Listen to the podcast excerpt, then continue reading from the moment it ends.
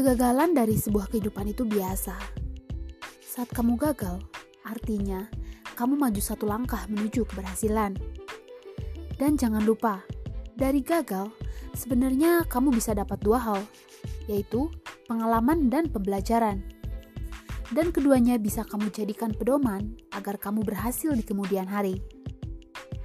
Di sini kalian akan dengar kisah-kisah menarik atau puisi-puisi puitis yang biasanya sangat relate dengan kehidupan manusia di muka bumi ini. So, see you next!